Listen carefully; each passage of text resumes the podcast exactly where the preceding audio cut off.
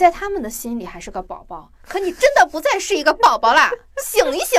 我就觉得这个回答真挺棒的，就有一种把网络鸡汤一锅端的感觉，就是很大快人心。你不能拿着别人一辈子拼了命攒下来的钱，你花着，呃，还唧唧歪歪别人干涉你的人生。在江浙沪以外的城市工作，不结婚，没买房，并且一直做着一份不稳定的工作，所以我就是这种终极大不孝子。就是活着就是一个唤醒灵魂认知的一个过程。所以其实最高级的快乐，说白了就是拥有慈悲之心。我们这期播客是不是有点爹味儿？太爹了，哈哈！怎么用矫情打败你的矫情，用魔法打败魔法。Hello，大家好，欢迎大家收听二零四零书店 FM 的第二十四期播客，我是元英，我是玄机。我们是一档游走在阅读与生活之间的节目，旨在用价值与美重建有意义的生活。同时呢，我们又是典型的京派播客。节目虽然有深度，但不严肃，更多的是希望大家在我们的陪伴与哈哈哈中获得有趣的精神滋养。嗯，自从上个礼拜我知道播客已经分为京派播客跟海派播客之后，我就迅速的找到了自己的归属感。终于有了自己的阵营。对，找到自己的阵营还是挺快乐的啊、我们这期呢找到了一本书，就更有阵营感了。嗯，这本书呢，是一位作者从二零一七年开始，直到二零二零年八月为止，与自己的读者和陌生人之间进行的一千个提问和回答。整整四年呢，做了这样的一件事。他也通过了这一千个提问，看到了人与人之间的隔阂、界限、怀疑、孤独什么的啊，这些都是很深刻的烙印在我们的生活中的，甚至包括人和自己的关系。在这些提问中呢，我们发现人们不仅不能彼此的容纳和理解，甚至也难以理解自己。嗯，所以，为什么说爱自己这个话题已经说烂掉了，但是大家依旧不知道该怎么爱自己？什么叫爱自己？不得不说，我现在一听到“爱自己”这三个字儿，我都觉得有点烦。要创伤修复一下。对，但这这本书其实它有意思的就是说，它一方面是通过提问嘛，就展现了当代人各种各样的困惑，嗯，其实是看似各不相同，但你去归类就会发现，无外乎爱情、亲情、友情、工作、金钱、个人追求、出世与入世，还有关于时代的困惑，嗯，对。但是就是说，我们一般想算命，算的也都是这些方面，所以没 错没错，对，就都体现在书里面了。然后呢，他在最后一个就是第一千个问题的回答里面，嗯作者也说，就是我们每个人其实都在面对同样的处境与现实，就有同样的困境与问题，嗯大家都是一体的。就是我和你心连心嘛，你中有我，我中有你，所以你心连心，共筑地球村。对我们都是地球人，所以要有平等之心，要真诚而善意的去支持彼此。嗯，我还记得就是坂本龙一他在疫情期间他的微博也呼吁过，就说大家要守望互助。嗯然后当时看到这四个字的时候，其实挺打动我的。然后也是这本书里面作者他特别耐心的这种回答，就给我带来了同样的一个感受。嗯，当然啦，作者也说了，他不可能去代表什么，嗯，他当然希望他能够提供一个观察视角和思考方式，能够给提问者带来触动与启发。但他同时也说了，自己提供的只是个人立场，不能保证立场的完美性和圆满性，啊、甚至充满着他的个人风格。嗯，只能说呢，他尽力去温和和开放，呃，也认为沟通本身具有疗愈心灵的作用。嗯，也许不需要就是求个结果，很多话哪怕仅仅是说出来，就已经能轻松不少了。而真正彻底的解决呢，就像上期那个心理学博士说的，只有通过自己的思想行动。呃，去改变自己的观念和行为，自己种下了什么因，就会收获什么果。因果并不是泛泛的做好事儿、坏事儿啊，是否遭报应啊之类的，有时候真的就是观念和想法。对，比方说，一一个舍不得给自己花钱，却总是给别人高价买礼物的，啊，或者不辞辛苦给别人当老妈子的，你看他是在奉献哈，但其实他心里也是期盼着对方能够像自己这样对待自己，嗯，相当于给对方打个样。对，但实际上收获的是什么呢？常常是对方觉得，哎，我我用不着对他很好，他自己对自己都那样，是就是甚至会产生一种我给你仨瓜俩枣的好就不错了那种施舍感。嗯。自然而然的呢，就不会把这种特别低姿态付出的人放在心上。他既然希望别人好好的对待自己，他就应该直接去跟人家沟通，说我希望你怎么对我，对吧？对。但是他可能就是不好意思，所以这个付出者他得到的回报就跟自己的希望背道而驰，这也是一种因果啊。因为因果它并不受自己幻想中的剧本所控制，它也不被社会啊道德标准所左右。对。所以说。一定要跟人真诚的表达，在聊天中不断的挖掘自己的真实想法，看清自己的需求和本质。嗯，有时候呢，我们的本质也许并不符合我们原本一对自己的设定，以及说家人对自己的要求。嗯，他兴许有可能都有点羞耻。呃，比方说那个现在是独立女性时代，但你就想生十个八个孩子，那就去啊。对。呃，你如果说别人说，哎呦，现在都独立女性，你还生那么多孩子，怎么的？没有必要为了别人的正确去改变自己的生活和意愿。嗯，一个包容的社会应该容得下各种各样的生活态度和模式，但这个前提永远是，这是你真正想要的吗？嗯，有的时候呢，我们并不缺乏答案，我们常常挂在嘴边的不就是道理我都懂，但是。啊，嗯，是吧？我依旧过不好这一生。这说明什么呢？说明你不是没有答案，而是你问错了问题。你想问的根本就不是你你正在问的那个问题。其实你自己可能都不知道你到底想问什么。你刚刚说那个就是说什么独立女性时代还想生孩子的，就前段时间我一朋友还跟我说呢，就因为现在就是属于大家好像都觉得，比如说恋爱脑不可取，或者是太想要谈恋爱，害怕自己一个人，就感觉好像就很可耻、丢脸。对，就独立女性时代嘛，就搞什么男人有我要搞工作，就就好多人就是好多时候视频上一些弹幕也会这么发，赶紧去搞工作，怎么怎么样的。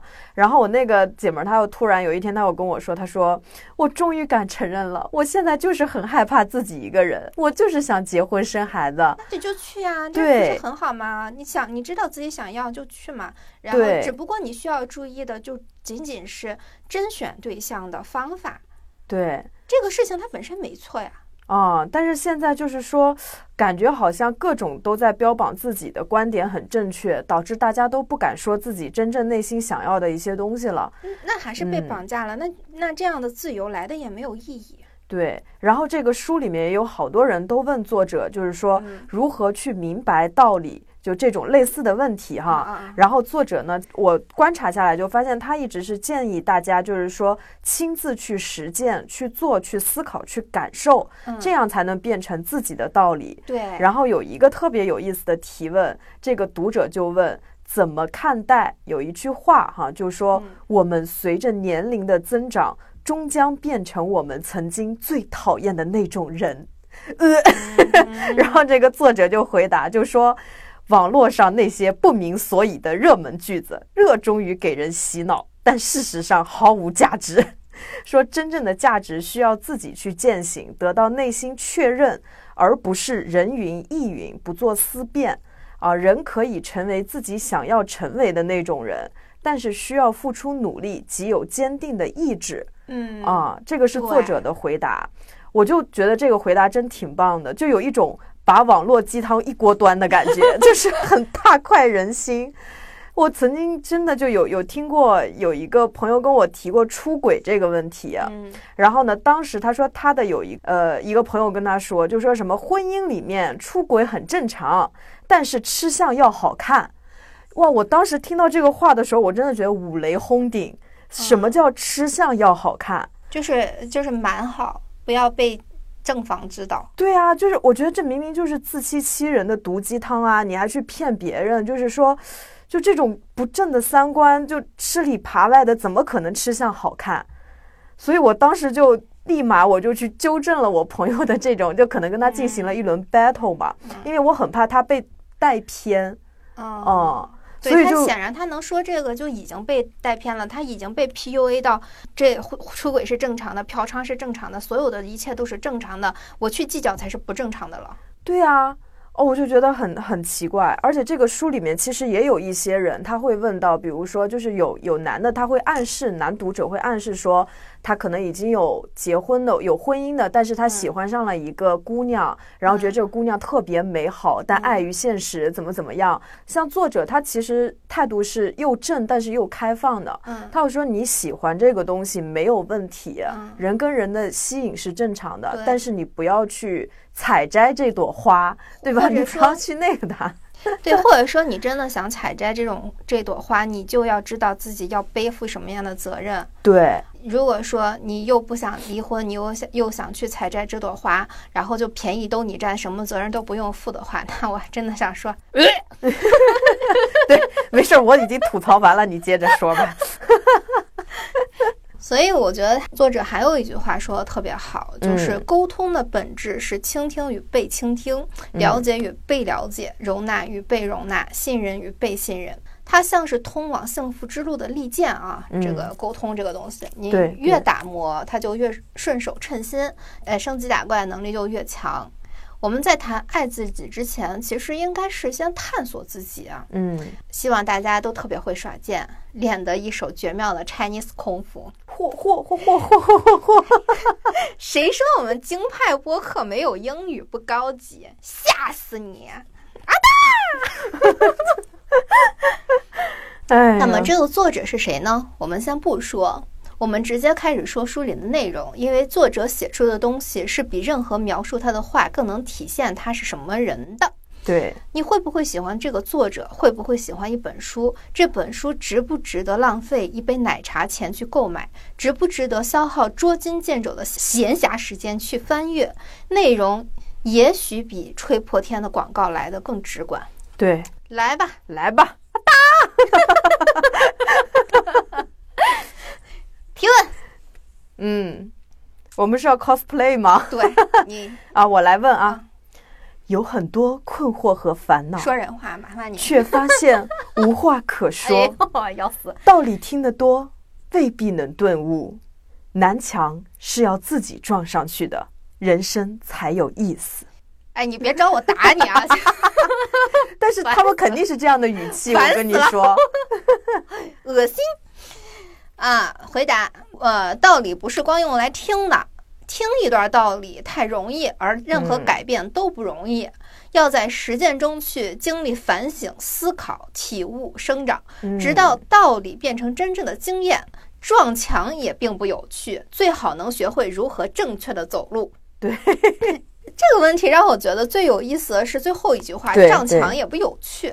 嗯哎，我们其实见过一些人哈，他们是真的把那种不撞南墙不回头当做决心和气势，甚至是做事方法的。对，但有没有想过啊，竟然要撞墙？因为你你肯定想到撞墙，就知道墙是巍然不动的，只有你会遍体鳞伤。嗯为什么一定要这样做了才死心呢？你想做的究竟是这件一定会失败的事儿，还是解决某个心结呢？真的没有更正确、舒适的方法去解决吗？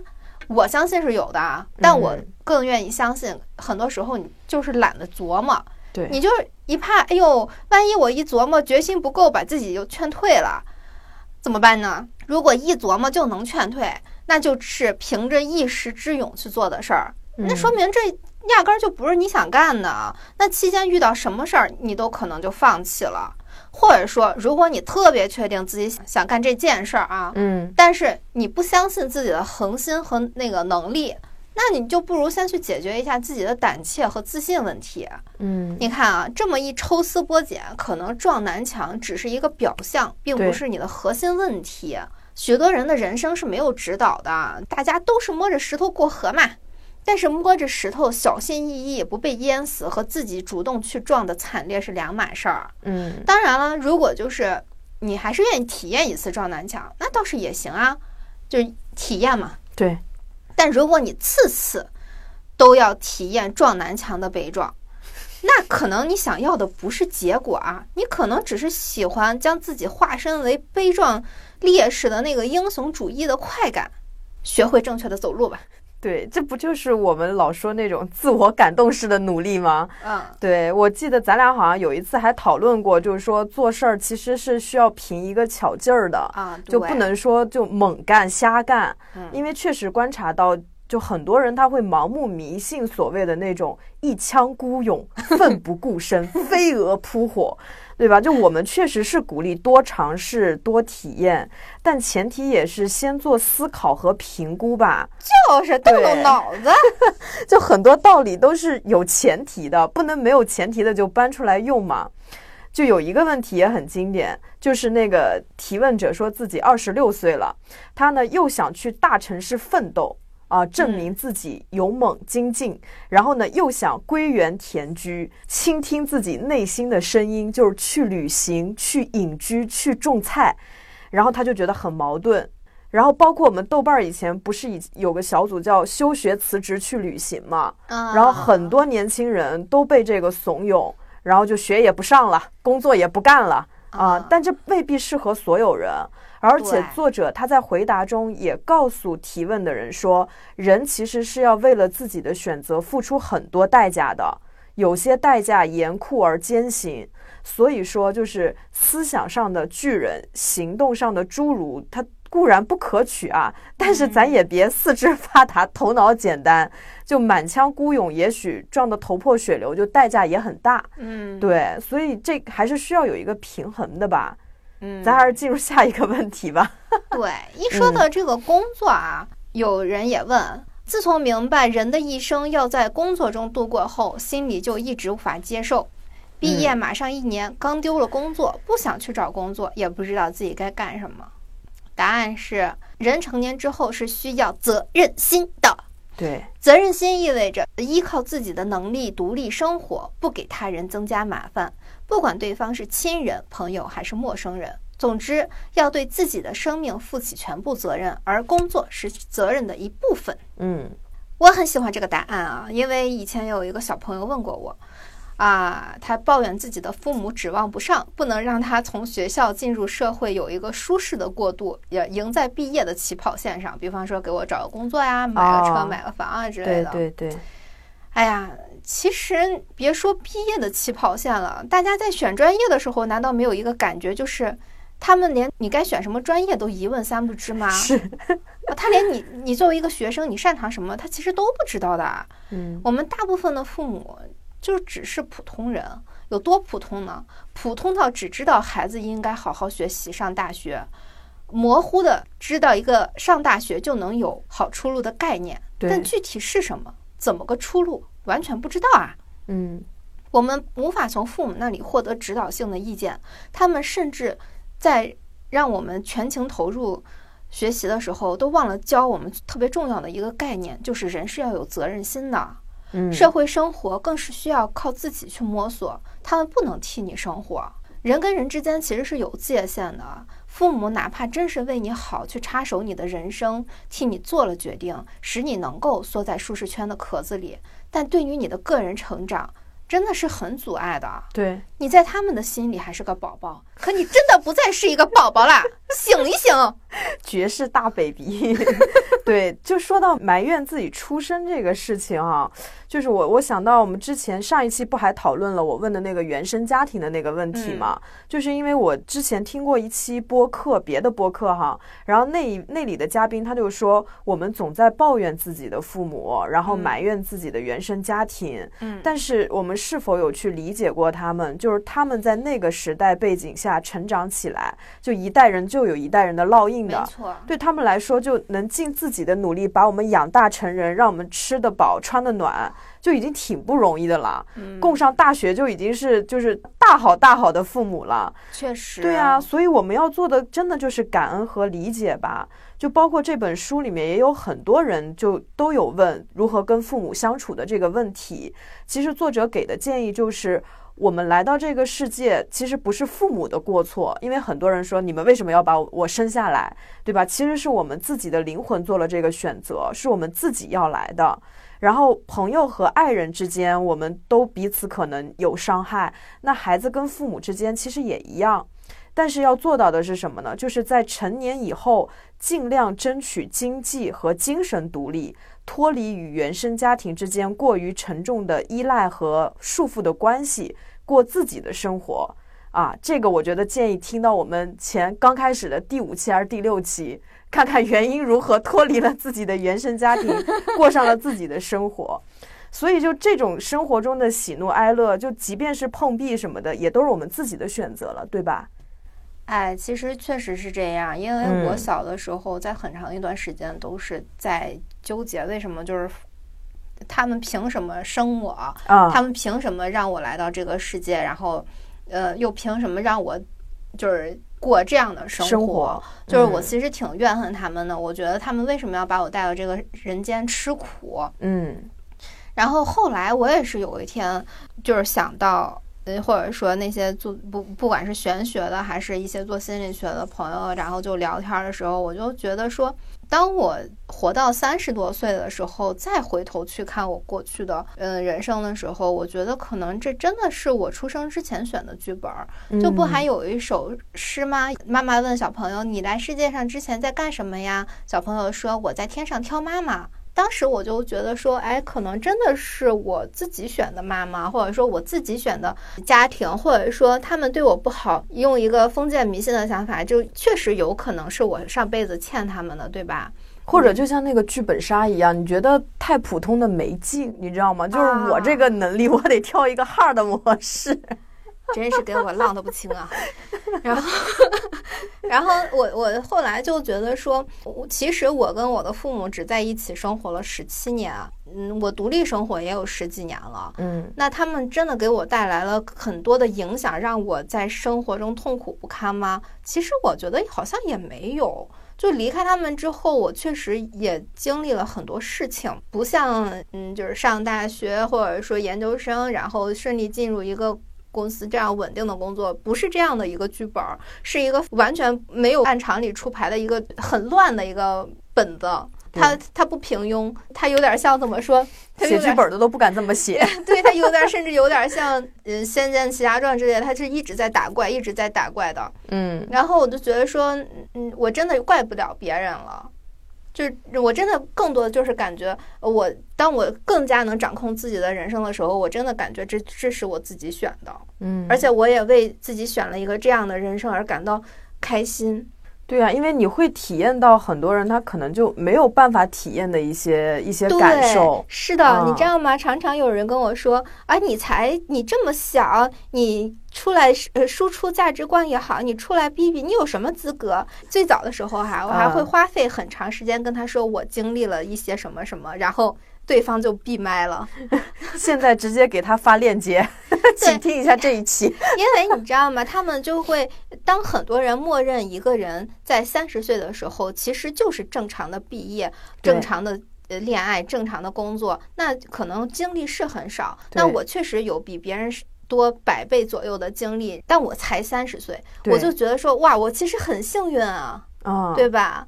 就体验，对，体验太多了。对，所以我也许最早的时候选了一个不是很好的起步的剧本，但是后面也是很好的。我以前看到这样的一段话，比方说，呃，埋怨自己的原生家庭，我其实是站在埋怨原生家庭的那一边的。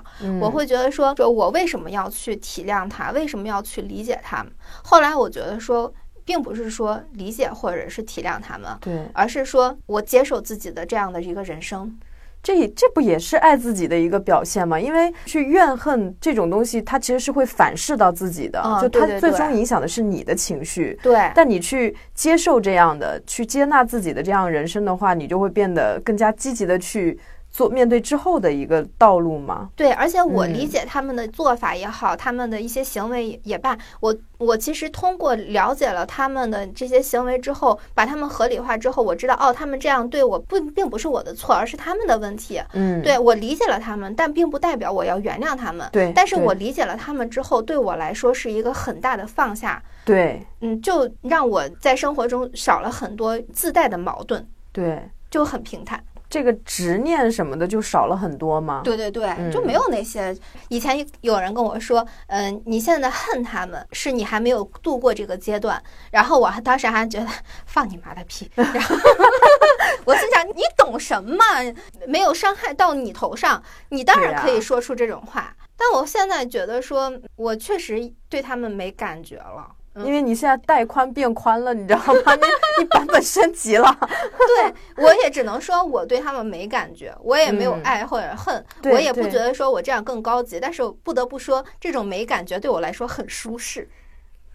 而且就我觉得这样就嗯够了。对嗯而且我也相信恨的反面是爱而不得嘛。嗯嗯，我曾经确实很纳闷，为什么我得不到父母的爱？嗯，那现在想开了就无所谓，之后就得不到，得不到呗，有什么关系对？有其他很多人爱我，人都有父母的爱的。对，但是我可以，呃但爱是存在的。对对对，爱是嗯存在的。比方说，我会有很很身边很多很多人爱我，而且这些爱完全可以弥补掉我不被父母爱这件事情。对嗯，显得父母一点儿也不重要，而且自己的朋友也好，怎么就是甚至同事也好，都是自己选择的家人，都让我觉得已经足够温暖了。哎，这就是真想开了。哎，所以说这个世界上的人是人人平等的。嗯，当然，有人可能反驳说，怎么可能平等呢？我一个月三千块钱住个破隔断，然后马云的房子多大呀？一天能赚多少多少啊？嗯，我只能说，好好不想做马云。对，嗯其实我不想，我也不想做马云。我我一想到马云的生活，其实我是觉得挺可怕的。对，嗯，而且我觉得说只拿物质看人生真的很狭隘。我原来看过一个视频，然后那个工人说：“今天我要奢华一把，我要点个七块钱的套餐。”嗯，我也认识那种每天三餐的餐标都是六百块钱左右的。啊你想想，一个人他吃早饭就要花掉六百块钱，花不出去啊。但是他有一次跟我说。嗯，你说我现在顿顿都吃的挺好的，但是为什么都觉得一般，都不觉得惊艳呢？嗯，哎，我当时就觉得，好吧，这就是很典型的物质达到了一个确值以后，呃，山珍海味也就味同嚼蜡了。其实只有偶尔得到那些超出确值的东西的时候，能带来兴奋。比方说，我现在要是能买得起那个十万块钱的包，我是不是就高兴到飞起？但是如果我分分钟都能买呢？那其实我的选择是不是变少了？因为嗯我只会看到这个价格、这个品质的东西。呃，不到这个价格的，我可能会去挑毛病，比方说它的这个材质不够好呀，这个做工不够好呀，什么之类的。其实反而被框住了。所以为什么说中国人很聪明？他自古以来讲究中庸，是因为我们的老祖宗老早老早就知道中间的选择其实是最多的。作为中产，最幸福的就在于我们可不觉得帆布包是差的，嗯，也不觉得特别贵的包特别特别棒。嗯，无论怎么样，这全都是在我们的选择范围内。对，而且物质的确值是相对的，无论价格多少，其实带来的喜悦，总体喜悦都一样。对，同样的，你可能会觉得，哎呀，我不能体会跑车豪宅带来的那个感受，好遗憾呀。其实对方也同样没有办法体会你习以为常的小小的快乐。你说咱喝奶茶的快乐。对呀、其实他们也体会不到这些啊，啊，更别说你有那个三千块钱的痛苦，他们其实也有着三千万的焦虑啊。嗯，啊，他们不是说赚到这个钱就天天在家躺着了，这是我们的想法。这就好像，就以前有那个农民说：“哎呦，你要是当了皇帝，你想干什么呀？”然后那个农民说：“那我就得用金锄头锄地，是吧？月入低一点，其实更好掌控和输得起啊。嗯，啊，包括你看，就是当我是一个普通的公司职员的时候，我其实只需要干好自己手里的活儿，对吧？别人让对让你干啥你就干啥就好了。但是当我升职到一个一个阶段的时候，我发现我不能再仅仅是做好手头的活了，我要花更多的时间去想我这个部门以后怎么发展，要统筹很多很多事情。其实他很累，做决定的人真的是挺挺头秃的。对啊，就你要背负好多责任，其实你要负担好多人在工作上面的一个一个情况，太累了，而且就是比如你从三千到三万，再到三百万到三千万这样的一个级别，你还得苦苦的去思索，我怎么才能保住现在的阶级？对，真的很累的。对，但是就就确实啊，就小孩儿他就没有这种价钱上面的一个感觉。我不是说我周末去看望我姐们家的孩子嘛，然后姐们就特意跟我说说六一儿童节的礼物补一下。就说我儿子现在特别喜欢就混凝土搅拌车，然后呢，我就说行，那我就上那个淘宝给他买个就是车的那个模型呗。他说不要啊，就说就该有的已经都买过了，而且就是就特别大，家里也放不下。我就说那我给他买个，他说你给你给弄个海报什么挂画什么的吧。我就说好，那我去定做。他也说不要，太大了，家里也放不下。我说那怎么办呢？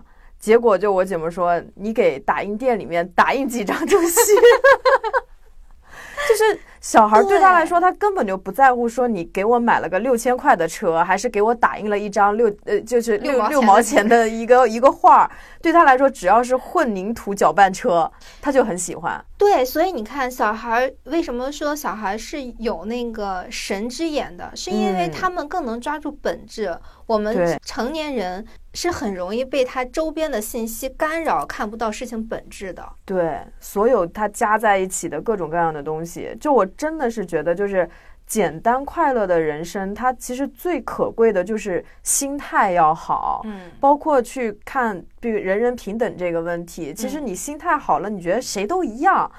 我身边有另外一个姐妹儿，她就是属于一直啊，就我遇到她以后，她就莫名其妙的运气特别不好。嗯，就是我们同样做一个事情，他就会遇到一些奇奇怪怪的问题，但是他就好像从来没有因为这个变成一个就是垂头丧气、对生活特别不满、充满戾气的那种人啊。对他反而每天就特别乐呵。然后那个上周末的时候，他给我发了个照片，就是说他洗着洗着澡，家里的水池突然裂了。然后呢，地上全是那个破碎的瓷砖。而且他住的是那种老式的房子，干湿是不分离的，就等于说他碎裂的那个瓷砖离他的脚就不到一个手掌的距离。对。然后我觉得有的人可能遇到这种事情就心态就崩了，就我好好一个周末，为什么还要修水池子？我自己怎么这么背？他可能会这么想。对。但是我姐们当时就跟我说，她说太好了，没砸到我自己的脚，感觉我最近运气变好了。哎，我有一个姐妹也是，她洗澡的时候那个玻璃忽然碎掉了。然后把她的手臂割了好大一个口子啊，然后他就立刻给我们发信息，然后说好搞笑啊，会遇到这种事。他真的是我见过的一个把能把所有的事情都能变成好搞笑啊这样一个心态去处理的。对对，就是真的就是，所以像那个有个话就是说，你看到的世界是什么样，它就是什么样的嘛。嗯，我就觉得他们的世界肯定就是非常的简单快乐。嗯，所以他们就不太会有那种。嗔恨啊，嫉妒之心，嗯，对对对，真的就是知足常乐的那种感觉，对，就也不会去怨这个父母啊什么的那个问题了，对吧？对呀，话说回来，没有父母铺路的前提下，才是你真正的样子。你过着什么样的生活，其实就是你的综合能力决定的。对，如果你觉得自己过得不好，那可能就是你暂时的能力就到这儿。如果你不想去努力，那就不要抱怨啦。对，你就去学着欣赏靠自己能力所获得的这一些东西。你不要跟别人比，你跟自己比，你可能会发现哦，我的生活其实已经变得很不错。嗯，比方说五岁的时候，你吃冰棍完全不自由，你要不要吃冰棍，能不能吃冰棍，你要经过你父母的同意。但现在不是啊，你长大了，你一开冰箱就有冰棍儿，你想几点吃就几点吃，你想吃几根儿你就吃几根儿，吃到拉稀也都是你自己的选择。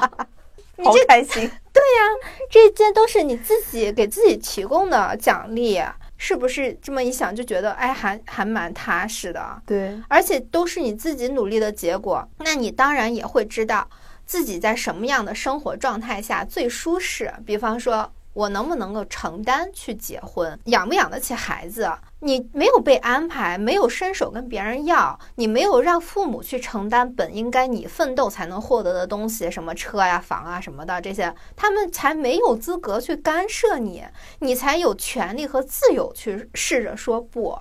你不能拿着别人一辈子拼了命攒下来的钱，你花着，呃，还唧唧歪歪别人干涉你的人生。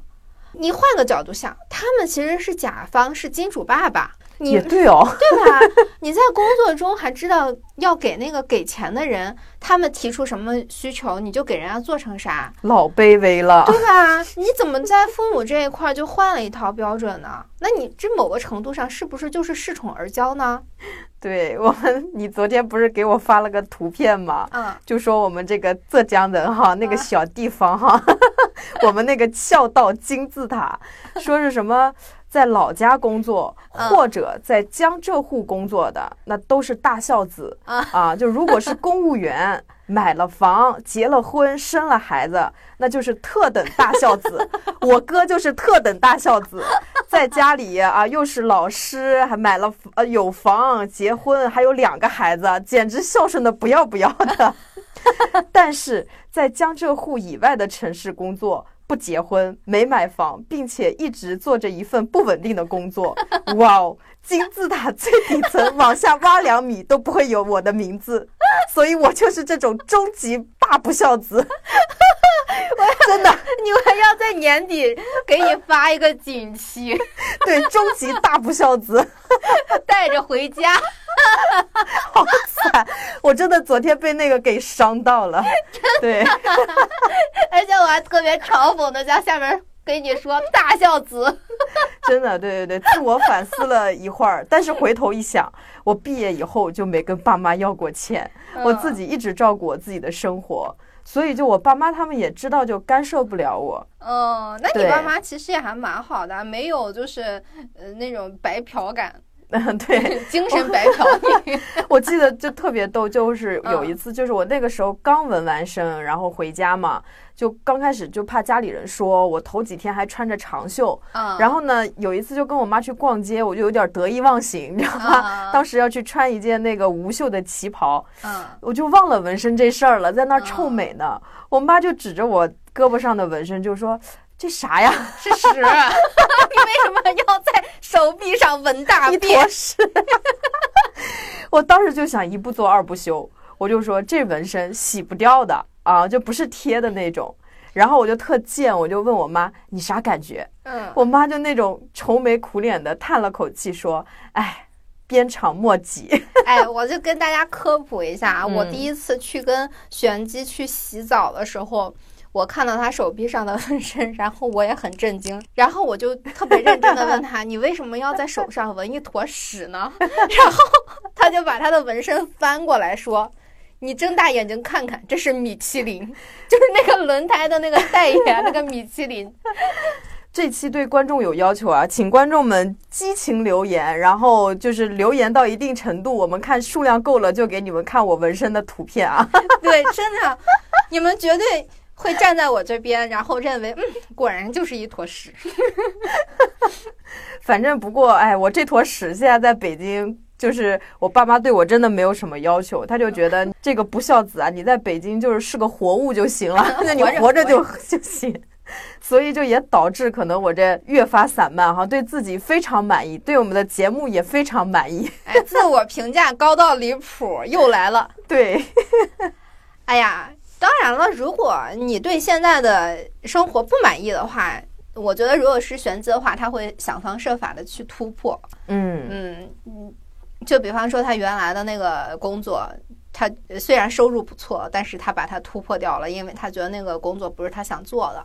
对，其实真的没必要把工作想象成难以攀爬的大山，因为它只是实现自我价值的一个渠道。嗯，它就是体现你自我成就的作业本儿。归根结底，它就是为你所用的东西。嗯，它能带来多少钱呢？就是它的附加价值，而不是唯一的衡量标准。对，我们真的啊，不要以物质作为唯一的衡量尺，太没劲了。这到底是谁把我们就是现在这代人洗脑成这样的？我记得我小时候，物质可真的不是一个衡量尺呢。我们小的时候甚至是以物质为尺呢。而且我也怀疑现在。每个人都拼命想财富自由，到底是真的追求财富，还是仅仅是生存焦虑呢？如果说现在人人都有一个稳定的地方住，呃，有个稳定的一个月的收入哈，嗯很多人其实都会觉得生活已经挺踏实的了吧？其实根本不会去冒着破产的风险去奋斗吧？嗯那那种想要什么就能有什么，这有这样的想法的人，他确实是需要这么多钱吗？还是他只是想要给别人看？他只是贪婪或者是欲望？嗯他其实需要填满是他内心的黑洞。那么填满他黑洞的，确定是数不清的金币与财宝吗？我不知道你们有没有看过一个电视剧啊，叫《贫嘴张大民》。没有看过《闲人马大姐》。哎呀，我跟你讲，一定要看《贫嘴张大民》这个电视剧。嗯它是特别普通的二环老北京生活，甚至有点南城的感觉。我不记哦记不清了啊，就是他们家就住在那种大杂院儿里面，嗯就是谈不上富裕，也就是刚刚够够吃饭。然后他们因为生孩子呢，家里没地方住，你知道一家六七口人在一个屋里面睡那个上下铺，然后的头头都得顶着冰箱什么的呢。嗯所以呢，其实那个张大民他因为结婚嘛，嗯生孩子，他就自己违建了一个屋子，用的是院子嘛，所以那个屋里面还有一棵树。好牛逼啊！呃，对，这个电视剧啊，我特别喜欢看，是因为他们这么普通，甚至是让人觉得捉襟见肘的生活里面，有很多很多小快乐，嗯就很多都是哎呀多大点事儿啊。然后就是这些小快乐搭建起了整个乐呵呵的日子，就是这个电视剧特别教人发现生活里的闪光点，他们的幸福让人感觉这一天天的小日子也挺好的。对，哪像现在啊？现在一听根本没有人会嫁给张大民那样的家庭。毕竟现在的电视剧整天都在告诉你，你再努力再上流，老公也会出轨。你得拥有足够的钱去勉强维持活着的尊严。哎呀，窒息嘛？啥也不是。哎好难过。就我 Q 一下我们那个书里面的一个问题哈，就是读者也是关于物质的，就是读者他就问到，就说想探讨一下归属的问题，嗯比如说房子，嗯因为像外国人的话是以享乐为主的，他们一嗯般都是先消费后还钱就那种哈，嗯。他们很早就开始过信用卡的生活了。就像外国人是宁愿租房子也不愿辛苦做房奴的，但是中国人就是相反，我们普遍认为就是要有根嘛，家的嗯前提就是要有一所房子，觉得有自己的房子才有归属感，就问这是不是一种执着？嗯然后作者的回答呢，就是说，当人无法感受到物质之外的存在所提供的满足时，比如说那屋子里那棵树，对吧？就会专注于物质本身。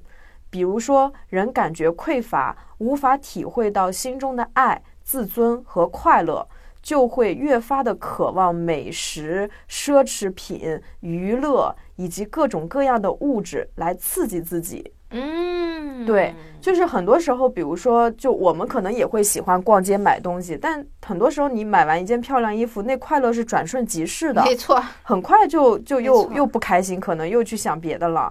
对，而且呢，就是这样的人，往往对自己、对别人，就也只有一套固定而限制的物质评价系统。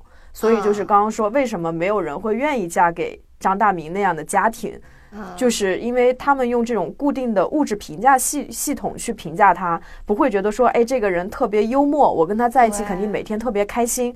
现在不太有这样的一个评价体系了。对，大家只想只嗯想嫁豪门，对啊，嗯，活着活着活着非常恩格尔系数，对，就是完全处在第一层。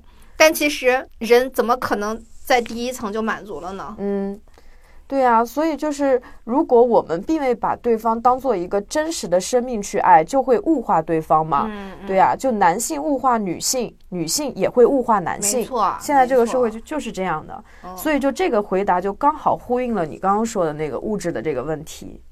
哎，嗯而且他们有会也有人会说，你看，如果我穿的不好，我没有背什么奢侈品，就是人靠衣装，马靠鞍，我就会在一个圈层里面被别人看不起啊。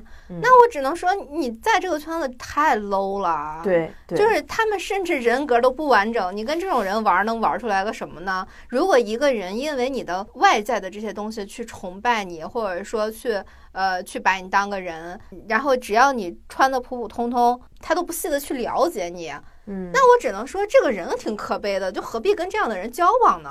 对对，就不要想到是自己的问题，也许是你所在的圈子的问题，对啊，没有必要去融入他们。对啊，这样的嗯圈有什么好融入的？哎，我们太京派了，因为北京多是那种家财万贯，但是穿的破破烂烂的大爷。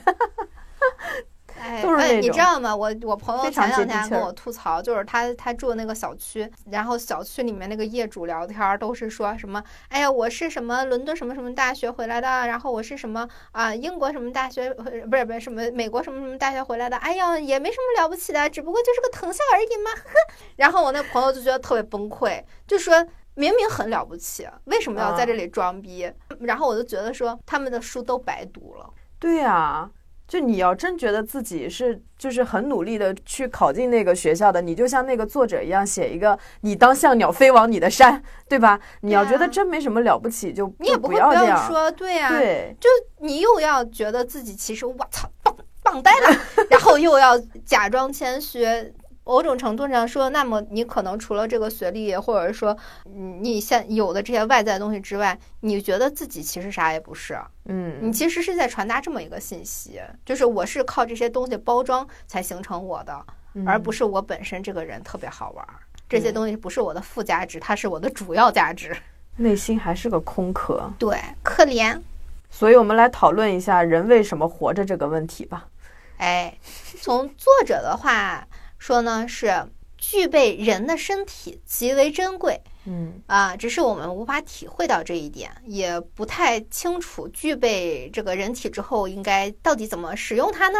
嗯这一辈子呢是一次特别难得的机会，你应该去探索、学习、体验、完善，以便让心识升级。嗯人生呢会消亡，然后更替，但是我们如果有那种关于永恒的信念，嗯，那么有限的人生就可以为无限的心识服务。这个东西用佛家的说来说，不就是轮回吗？对其实对嗯呃，但其实我一不管是从呃什么宗教啊，或者说我们看过一些出版物啊，包括我们现在人的一些呃想法之中，我们其实呃，我发现很多就是我们认为智慧的人，他们都会去倾向于认为人其实是永恒的，意识和灵魂是永恒的，肉体是、嗯它只是个容器。对对，咱公司不有一位这个大哥很有思想的，他的微信名叫阿赖耶识，人家早就已经顿悟了这个道理。对，这阿赖耶识其实就是一个人的灵魂意识的这个存储器。嗯，就我们的肉身是会不停的更迭，嗯但是你这一世的一些记忆或者是说一些意识，它会存储到那种像像云空间一样，嗯对，然后等到下一世再轮回的时候，可能从那个存储器拿到东西，然后再转世投胎，对，就是这么一个。对，所以为嗯什么有的人他要活好几世，是因为他可能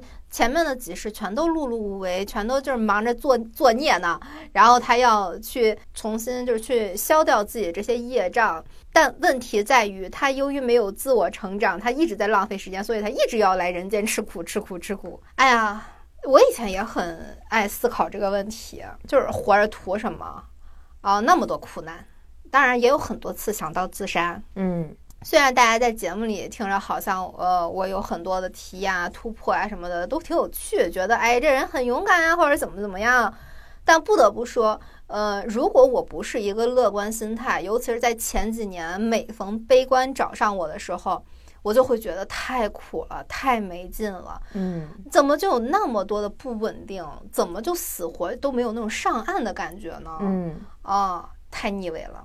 但是每当我想要结束它，我都会想到刚才我们说的那个轮回说，啊就是大概意思就是说，人这一辈子其实就跟玩游戏是一样的。呃，你这关没有闯过，你死掉了，然后你还是得从这关重新打起啊。对，而且这个游戏不好不太好的地方在哪儿呢？你要是自己选择结束的话，你再重新打这一关，你现在已经有的装备全都掉光了。还得重新来，不光重新来，还变得更难了。对，哎呀，我就想，哎呦，好不容易熬到现在了，你让我再重新更难的来一遍，我是真的是浪催的。这，而且如果说我重新来的时候更加 hard 的模式呢，我还大大型劝退现场，算了吧，算了算了，熬着吧。对对对对，而且，哎，就一想，反正也是等死，那我就玩儿呗。嗯，那个什么兴趣感兴趣我就玩儿玩儿，体验体验。哎呀，嗯甭管人应该怎么着了，你还我这呃身边无妻小，头上无长辈，是吧？我是一个非常自由的一个先决条件，是吧？嗯，那我就可以拆除掉社会框架，没有人在我耳边逼逼。而且那个社会的框架呀、永远是跟着社会的发展在变更的嘛。它并不是永恒真理，它只是一个意识的标准，它只是个标准。这个东西，我在乎它这个这个标准是怎么定义，什么叫好人呢？我才不管他呢！我要做我信念中的好人。嗯，嗯，也不光是好人，就是我认为人应该活怎么活着，我就怎么活着。对，我认为那些永恒的简单的东西，比方说，我认为永恒是应该做一个明亮的人，呃，嗯应该是去追求真善美，应该去呃让呃让自己和身边的人都快乐，这是我所追求的。那我就去追求这些东西啊，只要不犯法，我就想干嘛就干嘛。对，然后我就忽然有了刚才那个问答里的那个体会，就是活着就是一个唤醒灵魂认知的一个过程。我通过活着知道自己是谁，我是个什么东西，因为活着本身它是个体验嘛。嗯，然后那大家拼命赚钱啊，什么想要财富自由，实际上也不也是为了体验到更多的和享受更多嘛。嗯，只不过大家被框定在了啊、一切都能用钱买到的错觉上。对，所以我有的时候呢，看到一些人他缩在壳里不敢动，虽然这是人家的自由啊，我也不能说什么，但对我来说，我就觉得有点可惜。孩子还是孩子，没事儿，孩子吧，啊 孩子。也行，孩子说的好啊，你来人间一趟，你得看看太阳，而且为了让自己早日能够停止做人，那我应该更快的进化，因为我不想下辈子再做人了，真的很累。嗯，所以我当时就做了一个选择，呃，我不要再把时间浪费在不幸和哀伤和停滞中，我要去发掘更多的本质，让自己更多的成长，然后在这个过程中尽量的快乐。嗯，就是最近窦靖童不是演了一个电影嘛，就叫《只是一次偶然的旅行》，就大家嗯都。就是评价是褒贬不一的，豆瓣评分很低，因为有的人会觉得这个电影就是逻辑混乱、言之无物，觉得特别嗯矫情啊、因为也是一个什么去去西藏探索自我的这么一个片子嘛。嗯但也有人是非常喜欢，觉得深受感动，因为它嗯其实还是属于一个充满宗教元素的心理学的电影。嗯然后这个片子，我个人觉得还还挺喜欢的，嗯因为它刚好回答了人为什么活着的这个问题。嗯然后电影里面，窦靖童他扮演的是一个抑郁症患者，或者是说，呃，也也有一点点人格分裂的那个感觉哈。嗯然后他就对人生充满了各种怀疑，他也不缺钱，但是很痛苦。嗯然后呢，他通过一次在西藏的一个一个旅行，然后就去和自己的内心对话，遇见了各种各样的人和事，去面对嗯自己内心的各种各样的声音，然后最后就跟自己和解了。对它其实影片也就两个小时，大家感兴趣的可以去看一下。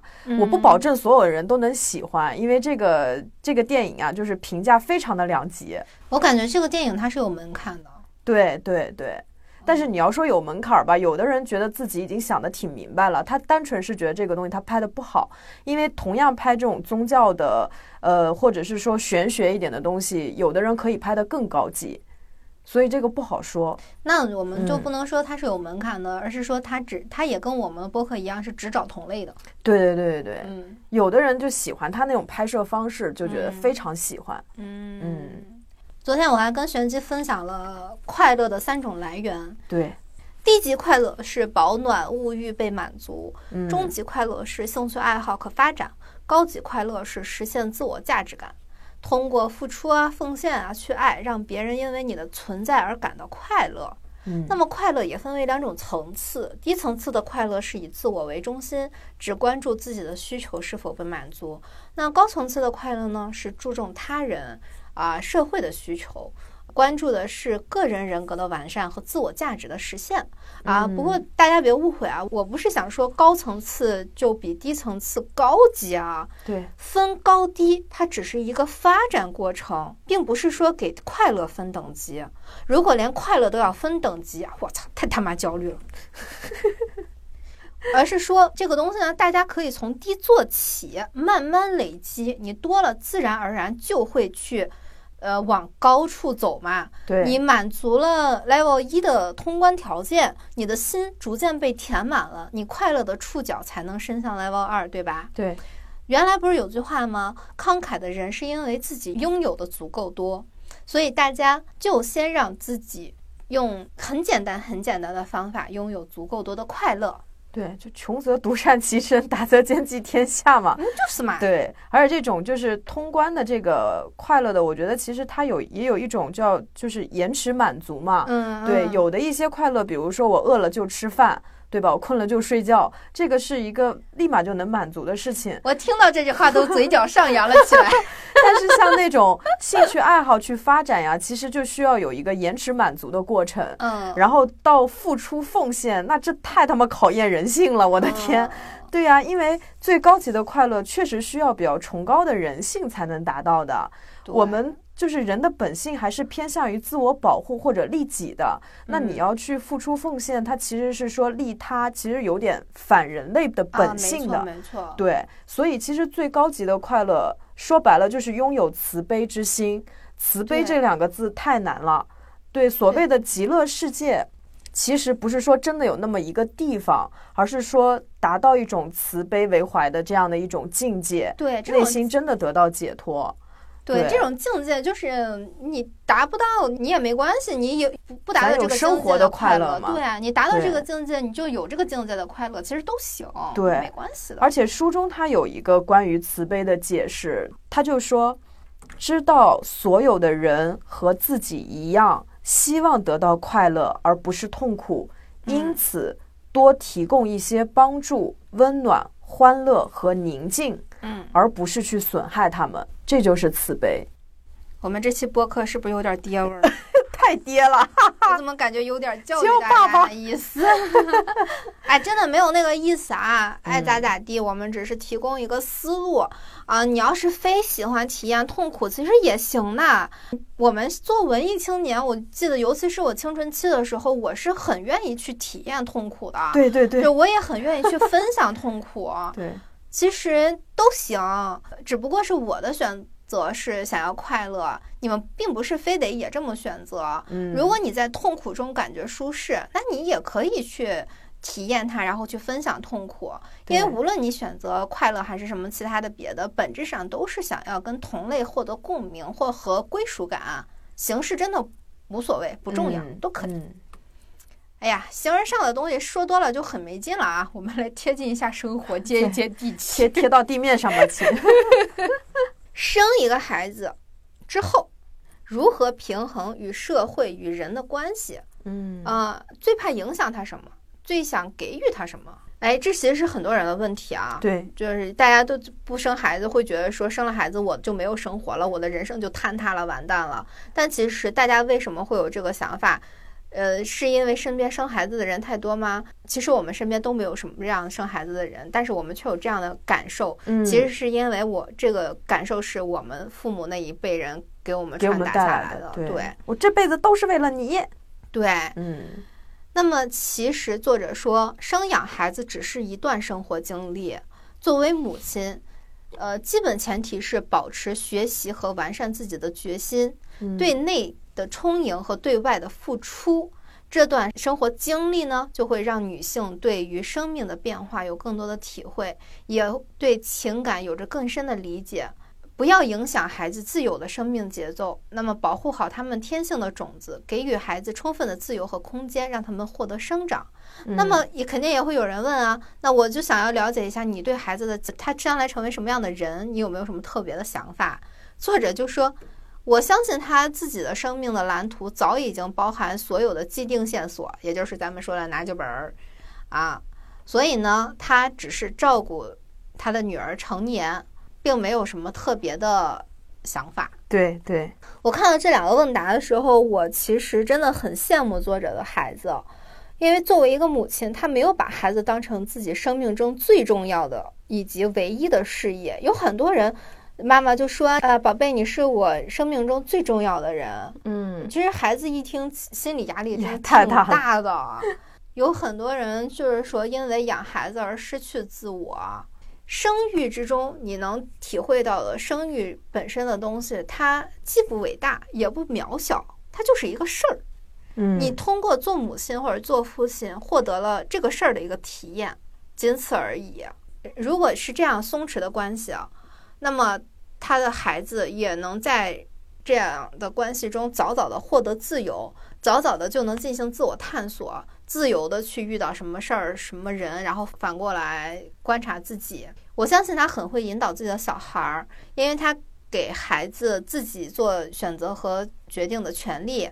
而不是一味的控制和强加，把自己的恐惧投射在孩子身上，这样其实反而比仅仅保护和规划，就是生怕孩子走错路啊的这样的孩子，更早的走在属于自己的轨道上吧。嗯。对，而且这是这本书里面，其实很多人会问他怎么给孩子选书，因为他本身也是作者嘛，就书看了也很多。然后我觉得他回答也还挺好的。他说，在孩子幼小的时候，未必一定要让他看书。现在就是有一种唯有读书高，就年纪多小都赶紧让孩子赶紧看书，就觉得看书一定是对的。对，一年看一千本绘本。对啊。就是他说，等到孩子对阅读产生兴趣了，然后呢，他会参考一些，比如说国内外的获奖的书单，然后提供一些有审美、有格调、有艺术性的儿童书，让孩子随便翻阅。等于说，他作为家长，帮孩子先筛选了一遍，然后把书放在家里的书房，然后孩子有自由选择的权利。嗯，对。就因为现在有一些儿童书其实也挺可怕的，画的挺丑的。对，在孩子他没有很好的辨识能力的情况下，其实看书会起到一个副作用，不一定说一定是好的。对，因为包括我们成年人看书也是的，有些人觉得越看书越觉得焦虑，那就是因为没有看好书。对，就是应该去看真正值得读的书。对，嗯，少看点什么鸡汤呀、成功学啊啥的。哎，我们也发现这个作者他有很多毒舌的部分，他是一个反矫情达人。对，很有意思。他说他没房没车没钱，所以拒绝了我，是真的不喜欢我找的借口，还是因为其他呢？答：他是真的不喜欢。哎，有时候啊，女孩会给自己脑补出一场就是我爱你但不能的苦情大戏，好像客观因素是阻挠两个相爱的人在一起的唯一因素。不过呢，作者虽然说的是真的不喜欢啊，我其实是有一个别的看法，想要补充一下，就是有些男孩子吧，他其实是真的会因为自己物质条件不好而自卑的，哪怕他真的喜欢你。但是对你的喜欢并不足以打败自己内心的恐惧。对，他的恐惧并不来自于你，而是他那个我如果不不够优秀就不会被爱的意识。嗯，他在感情里的这种不自信呢，即便他一时鼓起勇气来跟你在一起，这种自卑感也会经常把他打垮。嗯，那么你们两个人的关系在实际的相处中，也会因为他这个心态而磕磕绊绊，悲剧收场。其实男孩是可以预见这种结果的，所以。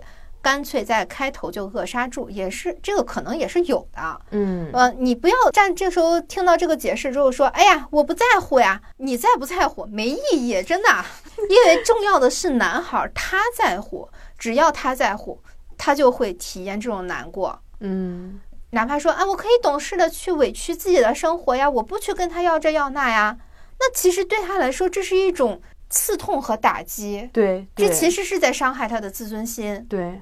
你们要么就彼此放过，要么就想办法让他理解优秀和被爱之间其实并不划等号。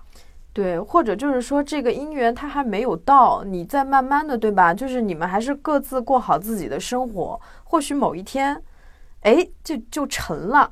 也说不定呢。对呀，对，就他回答是比较简短，就是说他是真的不喜欢，但也许嗯他也有一种，就是说男孩对他的喜欢没有足以打败自己内心的这种恐惧，所以他言简意赅的就这么说了。嗯，就因为这个作者很有意思啊，就还我我再说几个嗯别的那种反反嚼的那种答案。啊，对，问如何治玻璃心？嗯答多摔打几次，让它先碎裂。这就是玻璃心碎一地。那 CED 补补可能就好了，毛病就好了。对，嗯，问我爱上了一个自私的人，累了，不想再继续了，嗯，可对方却不放手，该怎么办？答：你还没有真正的累，真正累了，他做不了你的决定。确实是这么回事儿这位朋友。对，哎，哎，这期节目我们就到这里差不多了哈，我们嗯就可以来揭晓这个反嚼达人是个谁呢？对，他是庆山。庆山，你可能不知道是谁啊？他另外一个笔名大家很熟悉，叫安妮宝贝。哇哦，很难想象刚才的这一整期节目居然是安妮宝贝的作品哈。对，玻璃心碎一地要你。他近些年来一直被诟病啊，矫情啊，无病呻吟啊，三观不正啊，带火了星巴克的业绩啊，是吧？啊，其实我在很小的时候很喜欢他的文字啊，我也是，呃，因为我第一次看他的作品，印象非常非常深，给我的那种触动和震惊，就是怎么会有人通过文字的运用，把画面描述的那么高级和美？嗯，就这直到现在为止，我不记得他的书里面写了什么，但是我始终记得那种美感，他带给我的那种感受。带着一点点忧伤。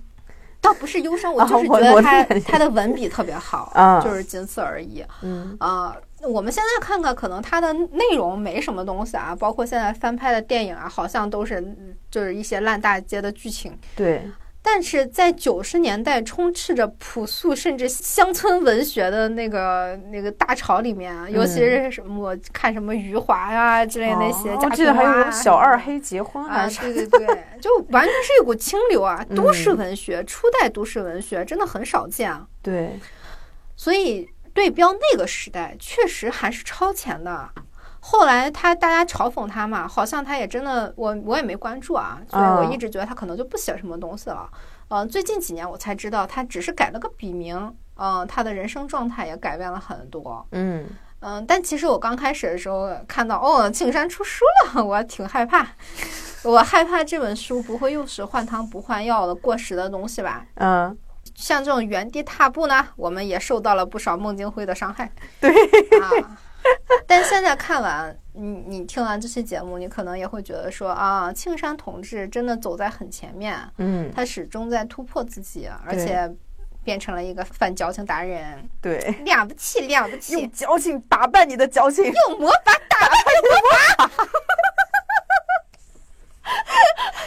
但是真正打动我，决定要讲这本书的原因，是因为他觉得这本书是他跟读者共同创作的，因为这是一个四年的问答题嘛，嗯，所以他决定把这本书赚到的钱全呃捐给孩子和教育的公益事业里。嗯，我真的太被这个行为击中了，对，因为我看这本书的时候就能感觉到他是很真诚的回答，没有摆架子，嗯，是真心实意的想要帮到每个有困惑的人的。我没想到他不仅仅是耗费精神去撰写啊，不光是打了个嘴炮，居然连赚的钱都是要用到实处的，真的很敬佩他这个做法。对，我之前也在微博说过，我想做公益以后。就是虽然我现在没有钱，也没有名气去搞这些，但是这是我以后的未来的发展方向。嗯，嗯，我现在来讲这本书，如果有更多的人去买的话呢，知道这本书的话呢，那也算是我尽了一点绵薄之力吧。对，嗯，就就好像他在书里不也说吗？我想做好事怎么做？就从身边的一点一滴的小事去做嘛。对，对，从现在开始，当然，我更希望这本书对于听众而言也能起到真正的帮助，能在他人的问题中寻找问题，在他人的困惑中，会不会就有你真正想问的问题呢？感兴趣的朋友们就来看看这本新的《千问》吧。嗯，哎呀，好啦，今天的节目就到这里。可能你要说了，哎呦，这期节目听上去很简单似的，但是我做不到呀，迈不过去那些坎儿呀。啊，别担心哈，就是我们这都是成串儿的节目。我们上一期找了个心理专家，我们下期又请了一个心理专家来做客。哎，中间穿插了这些问答的问题，你看，这是嗯其实最近是一个心心理治愈套装。